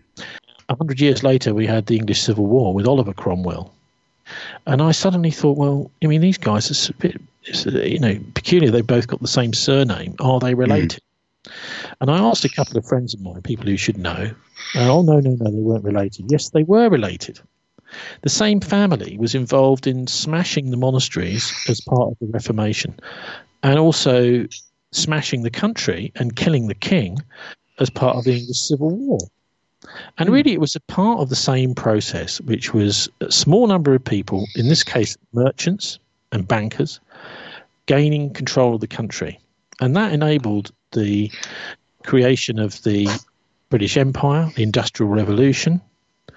I mean, the biggest empire the world had ever seen. And, and it was so big that in late 1800s, Cecil Rhodes uh, uh, seriously put together the plan to take over the world. He thought that the British Empire was at such a stage that if we played our cards right, the British would control the world. And that's when he set up these secret societies in his will that became the Royal Institute for International Affairs, the Chatham House, the um, in the States later manifested as the Council on Foreign Relations. Mm. So these private think tanks that were supposed to direct foreign policy. So that's the stage that Britain was at. And the fact that Oliver Cromwell was the great great grandson of Thomas Cromwell's sister, I think should be more widely known. You know, a handful of people have been behind these massive transformations in just here in Britain that led to so much, you know, influence across the world because Britain became after the Civil War, uh, really during the Civil War, became the first capitalist country in the world. So the merchants had taken over the whole of Britain in in, in previous generations, and you know and back in medieval times, there'd been you know merchants and capitalists controlled cities, and that was the way it worked. But and the feudal classes that controlled the land really ran the countries mm. through the king, the queen, whatever. But that was the that was the civil war was what really got the ball rolling, killing the king replacing, changing the relationship, you know. And this was done deliberately by um, Oliver Cromwell's son-in-law, Henry Ireton, who, when there was going to be a vote in Parliament after the war about, um, you know, making negotiations with the king, or he'd spied on the MPs in this is in 1648, late 1648. He hmm. spied on all the MPs and all of the ones that were pro negotiation with the king. He made a little list of them and then he gave them to Colonel Thomas Pride, who came in the day before the vote and arrested all of them. Effective. Wow. so, so when the vote happened, the king was impeached, or you know, put on trial for his life, and and then executed by Cromwell's son-in-law, effectively just uh, getting rid of all of the MPs who might vote against him. You know, imagine if that was to happen nowadays. You know, the troops, the soldiers marching into uh, the Houses of Parliament, and just anybody that was voting for Brexit or against Brexit, they would arrest them and put them in jail. And so the vote went the right way. Right, right. Well, they have a more civil way of doing that today, right? They just put up a new election. Yeah.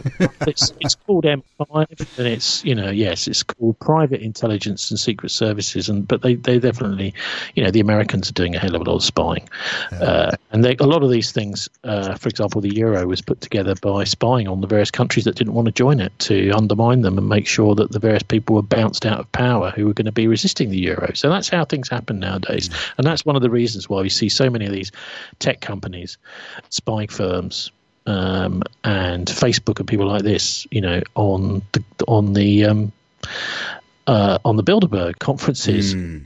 Thiel, you know, these guys. Eric Schmidt is now running things really at Bilderberg. Uh, you know, the founder of Google, mm and that's why because these these are really front end surveillance systems for the NSA and for the GCHQ. So when you're yeah. typing in your Google search, uh, every single letter you type is being monitored by the NSA, and they can then switch someone literally on a screen in the NSA uh, in real time to your computer to be watching everything and to go in and have a look at what is on this. Who is this person that's searching for this subject mm. in real time? And hmm. uh, that's the world we live in. Although the media aren't really, mass media aren't really explaining that to us. So when you say they have access to the computer, do you mean the browser, or do you mean actually inside the hard disk? Well, I don't think they have any trouble getting into, you know, oh, certainly a Windows computer, do no. they? Or, or an Apple. No. It's just uh, it's wide open to them, as far as I understand. Yeah. Um, Okay, last question then. Um, when we go back to the money, the missing money of Bormann, where we began, uh, there is this um, Argentinian journalist. Uh, he works for The Guardian, I think. Not Abel Basti, he's in Argentina. Someone else. Um, it was Lawrence who mentioned him to me. Apparently, he's tracked down this money and he believes it's still in play. Where do you think it all ended up? Because you said uh, Bormann was an administrator. Well, yeah, he set the companies up. Okay, so that was his job. Mm. Um, but he also made sure made a lot of the appointments to the boards of these 750 companies. I think you know there's a, actually a if you go online, you can you can find a list um, of I think it's in it the eight com- or nine companies that run the world's food system. For example, wow. what you do is you find that almost all the food brands fall in. I mean, there's a whole load. There's Kraft, Procter and Gamble, Pepsi, uh, PepsiCo, Coca Cola. Um, you know, I can't remember them all right now.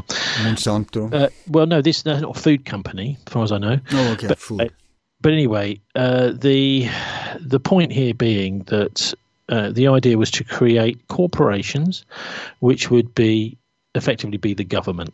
Mm-hmm. You know, so uh, so as that money comes through, Sullivan and Cromwell and Dulles and, and John Foster Dulles's firm in New York, and it's then being funneled into these businesses, and then uh, Nazis appointed to the boards. So we're talking about Nazis with nice suits on, some with altered identities, um, and many of them were the. I mean, the big people who got the biggest rewards were people who'd been Nazi agents in the West mm.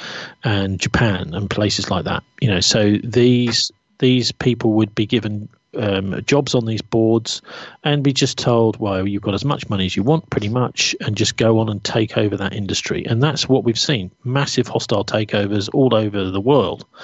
Uh, I mean, okay, so not not in places where it be very. What happened in Russia, I think, is a whole another fascinating episode in 1999 and 2000 because there was that the country was about to be subsumed into the Borg as the oligarchs were vultures eating away. But um, but then Berezovsky made the fatal mistake of choosing Putin to be his. Uh, he was deputy prime minister at the time. In fact, I mean, Putin was put to the test by Berezovsky. I think it's pretty clear in the Moscow riots and bombings in 1999. Um, the uh, this is this is uh, blocks of flats were blown up supposedly by the Chechens, but uh, but Berezovsky had been involved in this, and they wanted to get the Chechen war going, and because Putin, as as acting prime minister, t- turned a blind eye to this, um, Berezovsky and the oligarchs thought, oh well, we can trust Putin because he could, you know, we can we can uh, expose his collaboration with us on these um, hotel bombings. Sorry, not hotel uh, uh, apartment bombings. If he starts to step out of line, so we've got him, you know, by the short and curlies, and uh, so Putin then was their blue-eyed boy. Oh, he'll look more credible than Yeltsin. We've already got most of the country anyway. We've bought it up. We've taken it. We've moved it abroad. The ownership of these Soviet, uh, ex-Soviet industries. But Putin then in 2000 turned the tables in, I think, very courageous way and decided. I mean, obviously, he, had some friends at the KGB, uh, FSB, who were, you know, he would be not just doing this alone, um, and and then said to Berezovsky, right, well, I'm very sorry, but that old charge under Yeltsin uh, about the Aeroflot shares, uh, I can't stop them. They're going to be coming around to um, interview you tomorrow, and they may possibly arrest you. Um, just as an old friend, I'm telling you it's happening. So if you you better first plane out of Russia in the morning. Um, and then we can try and sort this out another time. Of course, he never came back. Berezovsky flew straight to London, um, and Putin got Russia back from the oligarchy. Yeah. Uh, you know, an incredible move, really. And and then Berezovsky was starting to talk too much in London. Uh, he was very close, by the way, to the Queen's cousin, the head Freemason, and the Masons, by the way, were involved very much in Bilderberg too, uh, mm. and that's Prince Michael of Kent. And he was taking, he was on this payroll of Prince Michael of Kent.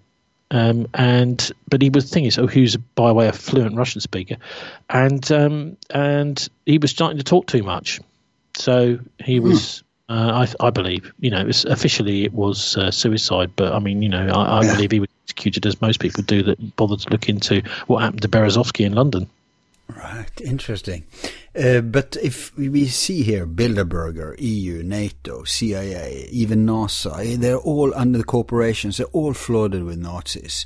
How can it then be that the Nazi philosophy did not get a re- revival? Did the old timers just throw away, let's say, the anti Semitism and the more passionate Hitlerism of their ideology and just continued as well. Okay, it's more Zionists or, or... okay. So they got rid of most of the uh, Jews in Europe, the the real Jews, mm. and now it's moved on to Islamophobia in Islam and the mass murder of Islamic people and the demonization of Islam. Uh, so the Nazi philosophy is definitely still there. I mean, it's just it's taken on a new uh, appearance. Um, it's the same thing, really, and and also I think it's quite fair to say that Europe is a cartel system, which was the fascist Nazi Germany economic yeah. model. Uh, so uh, you know, there's no way that people are going to get into business anymore, really, in any kind of serious way, because the banks will not simply won't lend to them, mm. um, even if there is wide open competition and a monopoly. Um, so the system is, is rigged. Everything is rigged. If if you're a small business, maybe if you know you you could maybe start out as a hairdresser. That you might succeed.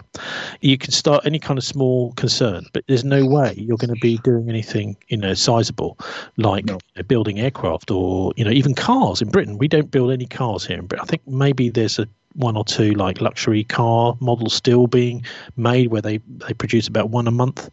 But the entire car industry is now owned by foreign interests, and all the technology that was developed, for example, uh, by the British, the jet jet. Um, air- Yeah, mo- monopolism is a trait of, uh, I say, a fascist, a corporatism, and the multinational corporations are dwindling into monopoly on all areas.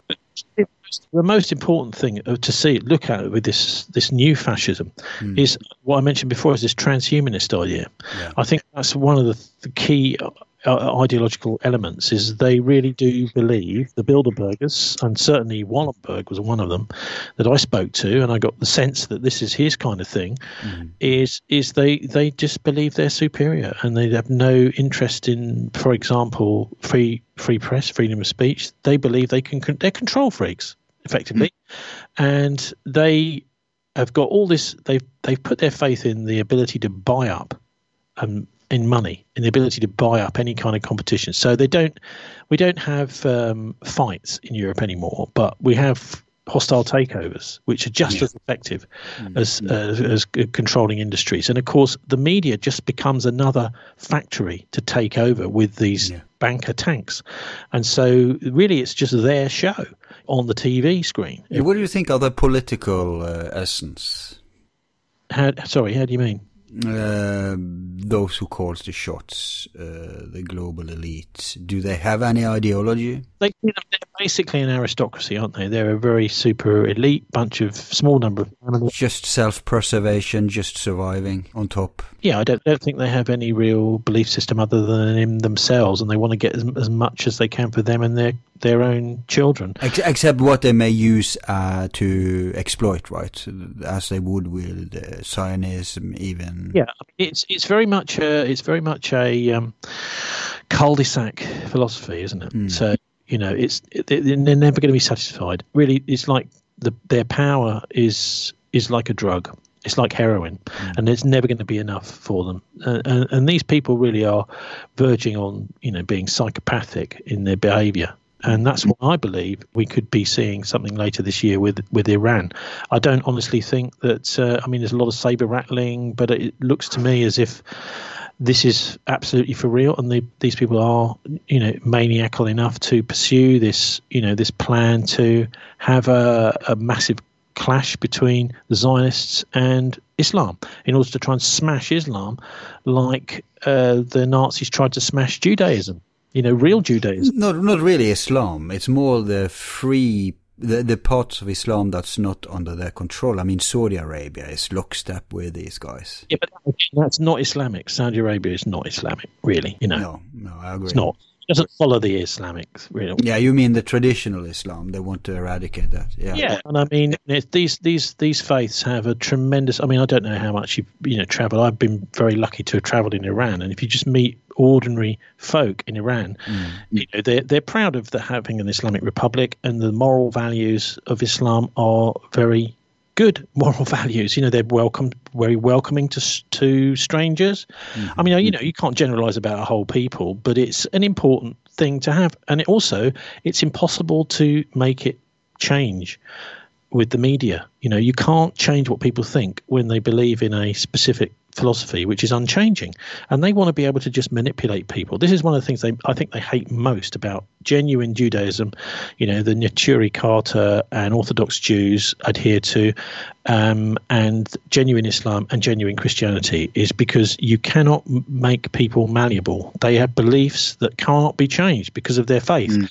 And they hate that more than almost anything else because they're addicted to power, and that power means controlling people, controlling people's minds in the same way as a farmer, you know, controls his cattle and his sheep and his animals. I mean, that's the mentality I think that they have towards us, and I think there's no, it's no coincidence is it? George Orwell wrote his book Animal Farm. I mean, he's really just talking about the way that these people think about us, and he knew that, and he, I, I think actually possibly he was, uh, you know, bumped off Orwell too, because he was writing some very, very powerful stuff in the 40s and the Yeah. 1950s. became um, visionary work. So in the, in the same way they eradicated Rabbiism in the 30s, they're trying to eradicate Shia today. So that's Saudi Arabia can Yeah. take over. I mean, I wouldn't, I wouldn't say Shia or Sunni is right or wrong. I just think that both have got twisted versions. I mean, just like the um, uh, the Vatican has got a very twisted version of of the Catholic faith. I mean, you find ordinary Catholics, fine, nice, genuine people, but mm. this is where the little eye at the top of the pyramid comes in, isn't it? Well, we don't mind what people do down the bottom, but we control the top. That's mm. the Illuminati, and, and whether or not there is anything called the Illuminati still around, people have got to be absolutely clear that this was a very, very genuine movement back in uh, just after. Yeah, but the original Illuminati seemed to be more of a a rebel movement trying to change? Oh, I don't. Oh, I don't think so. There's still yeah, okay, so you get the, the Illuminati formed just after the abolition of the Jesuits, right?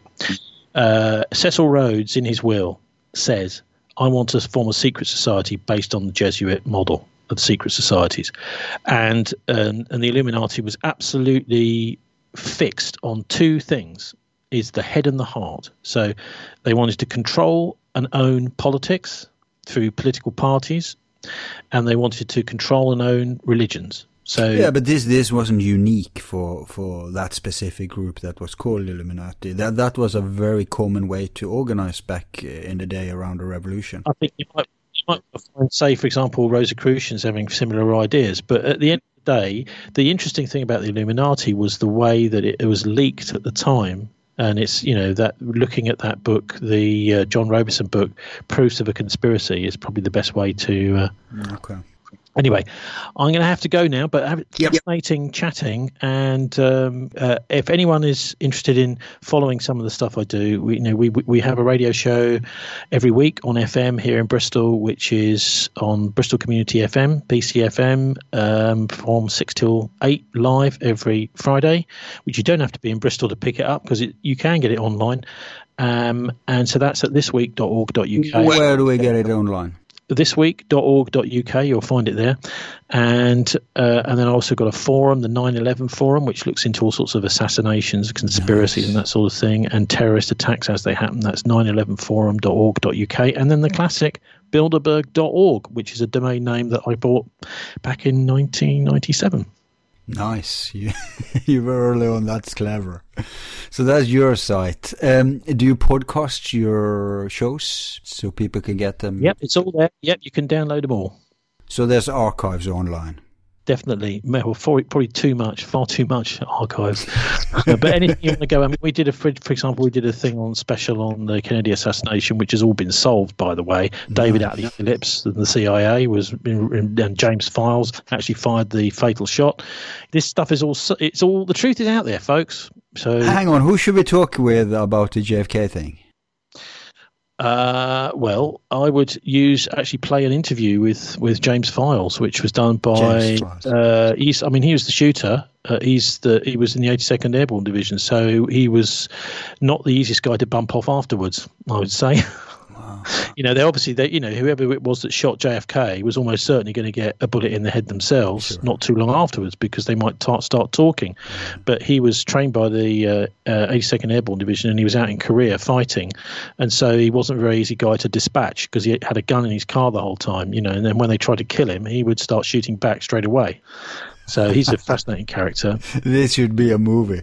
and also, well, one day hopefully, and yeah. also, of course, Madeleine Brown, um, who was Lyndon Johnson's girlfriend, has confessed everything really that happened the night before the assassination, um, you know, in Clint Murchison's house in in Dallas. So Mm. I mean, which was uh, Hoover. This is the FBI and everyone getting together basically for for the conspiracy. Um, but uh, yeah, I mean, it was a tragic end to freedom, really, in the United States, and and of course something else that happened along not long afterwards was the um, stopping the the linking of the dollar to gold, and from mm. then on, it, the whole thing started to slide, yep. you know, into mafia controlled, fascist controlled um, tyranny. Yep, and that's where we find ourselves today. Well, we do. But, I mean, let's just keep on top of it because a lot of the youngsters out there are, are, are, very knowledgeable about some of this stuff, and they're very cynical. I think in my generation, when I was growing up, we you know we weren't anywhere near as uh, knowledgeable about hidden power as the youngsters, young people are. Thanks to the internet, they didn't see it coming. That's why they need to control it, right? Yeah, All right. Okay, nice, nice. That's a wrap. Yep. Yeah, I've, I've got to go. I've got to rush. Seriously, I've got. Yeah, uh, I send you the link when it's out. Okay. Beautiful. Take it from there. Fantastic. Thank you for that.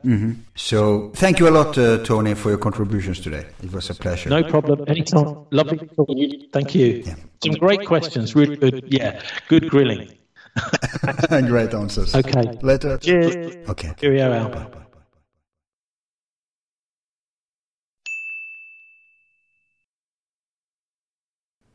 And that's our show tonight.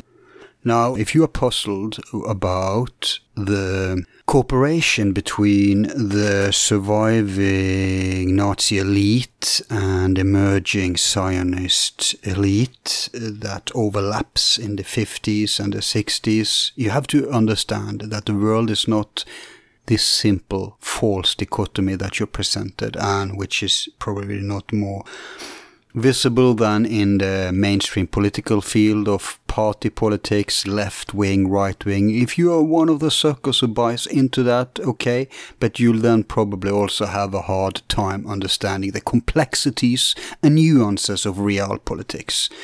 So there is only two uh, in conflicts of interest in modern politics. That is the public, the people, on the one hand, the masses, it is all about the the serfs, if you like, and you are one of them, whether you like it or not. And then there's the elite, we can call them whatever, the establishment.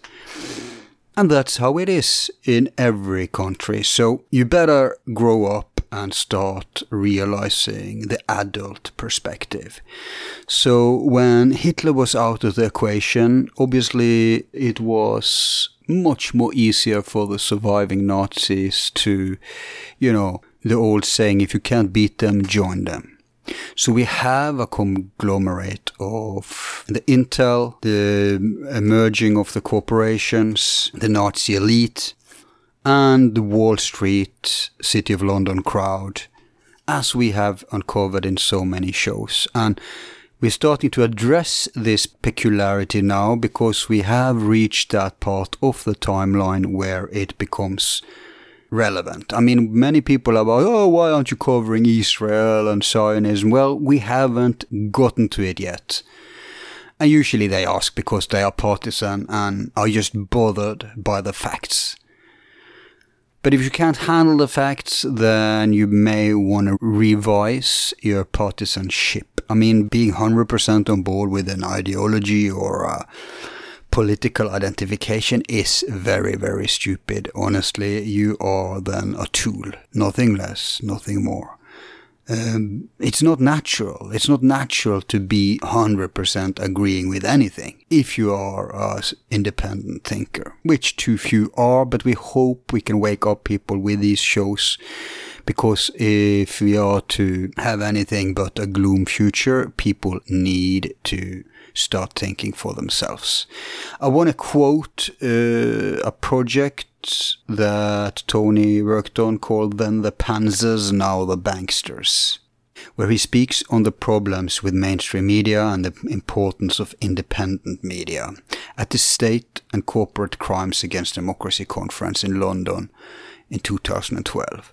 So much emphasis is placed on select Jewish participation in Bormann companies that when Adolf Eichmann was seized and taken to Tel Aviv to stand trial, it produced a shockwave in the Jewish and German communities of Buenos Aires. Jewish leaders inform the Israeli authorities in no uncertain terms that this must never happen again because a repetition would permanently rupture relations with the Germans of Latin America as well as with the Bormann organization and cut off the flow of Jewish money to Israel. It never happened again. And the pursuit of Bormann quieted down at the request of these Jewish leaders. This was highlighted uh, already by Manning, the CBS News correspondent, in his book Martin Bormann Nazi in Exile. So the, it's nothing new.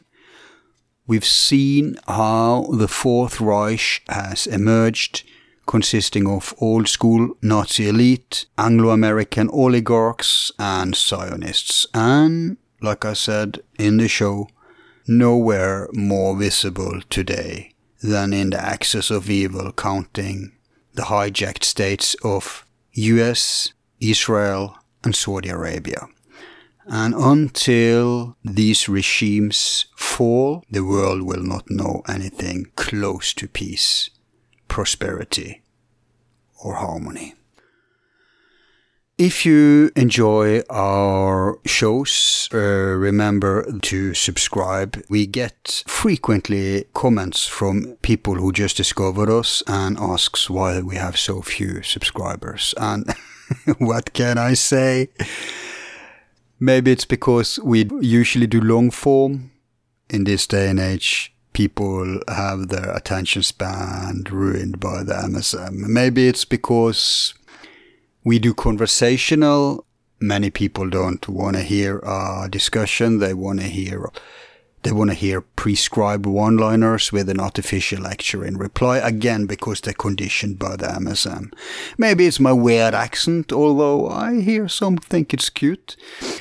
Maybe it's because we do not do commercial considerations, even if we luck out sometimes and some shows take off. It surprises us as much as anyone.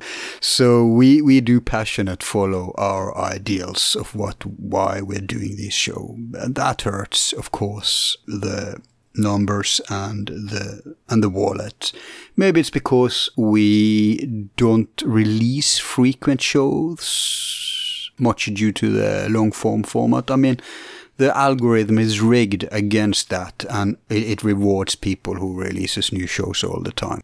And of course, probably mainly because if you look at YouTube today, it is a refuge, it's a retirement home for the mainstream channels. They are tanking in the old stream outlets, and so you probably noticed they're all invading YouTube now, facilitated by YouTube, who's owned by Google, who is in bed and owned by these same conglomerates that own the old stream media. So it's just one hand facilitating the survival of the other hand. This is how they do it. Tony said it in the show, hostile takeover. So they took over YouTube and gradually they have to squeeze out all independent channels. They can't do it overnight because they need all the people who are active on YouTube U. So one way they do it is unsubscribing people from independent channels. I don't know if that's what's going on with us, but we have lost 8,000 subscribers. Uh, and then they force subscribe people to mainstream channels. But more effectively, they shadow ban and demonetize a lot of shows. This will probably probably happen to this one too, although we haven't breached one single of their so-called ad-friendly policy points. And if you take a look at the right side of the channel where they advertise for other shows. It used to be, at least half of them used to be our shows. I mean, on the list of recommended shows from one of our shows. And then it used to be relevant, other shows that were relevant to whatever we covered in that main show where the uh, recommended videos appear. But today you'll see, if you're lucky, there's probably one other of our shows, usually none and then there's bunch of mainstream, like 90%. And it's not, of course, not just at our videos, this is across the board. So this is one of the ways to do it. And I think we're closing up to, uh, everybody's talking about the new crack coming. And I think we can smell it. We've lost half our subscribers, sponsors lately for no good reason, because we've been active as ever before. I think it's people feeling it in their wallet. So look out for that. So, but you don't have to pay us a dime to support us. Subscribe and remember to click the bell, click the bell, click the bell, as they always say. Otherwise, you won't get notified. And share our shows. The algorithm picks up sharing across the board at all social platforms, not just YouTube. and then hypes it further. So if you're going to have any chance for shows like this one to be spread, the algorithm has to believe it's spreadable, which you can help contribute to by sharing it. And remember to mention us to people. So many people haven't heard of us. We have not reached anything near the potential of our target audience. It's just word of mouth that can do it, especially now that we we don't get any pull from YouTube. And of course, we're preparing for the day they're going to force us out. So we have a present at normal podcast platforms. You find us at most of them. And we're also going to experiment with some other platforms similar to YouTube in the future. That's it. Thanks for hanging in there and bearing with us. I'm your host, Al, solely due to my team and your support. Be seeing you.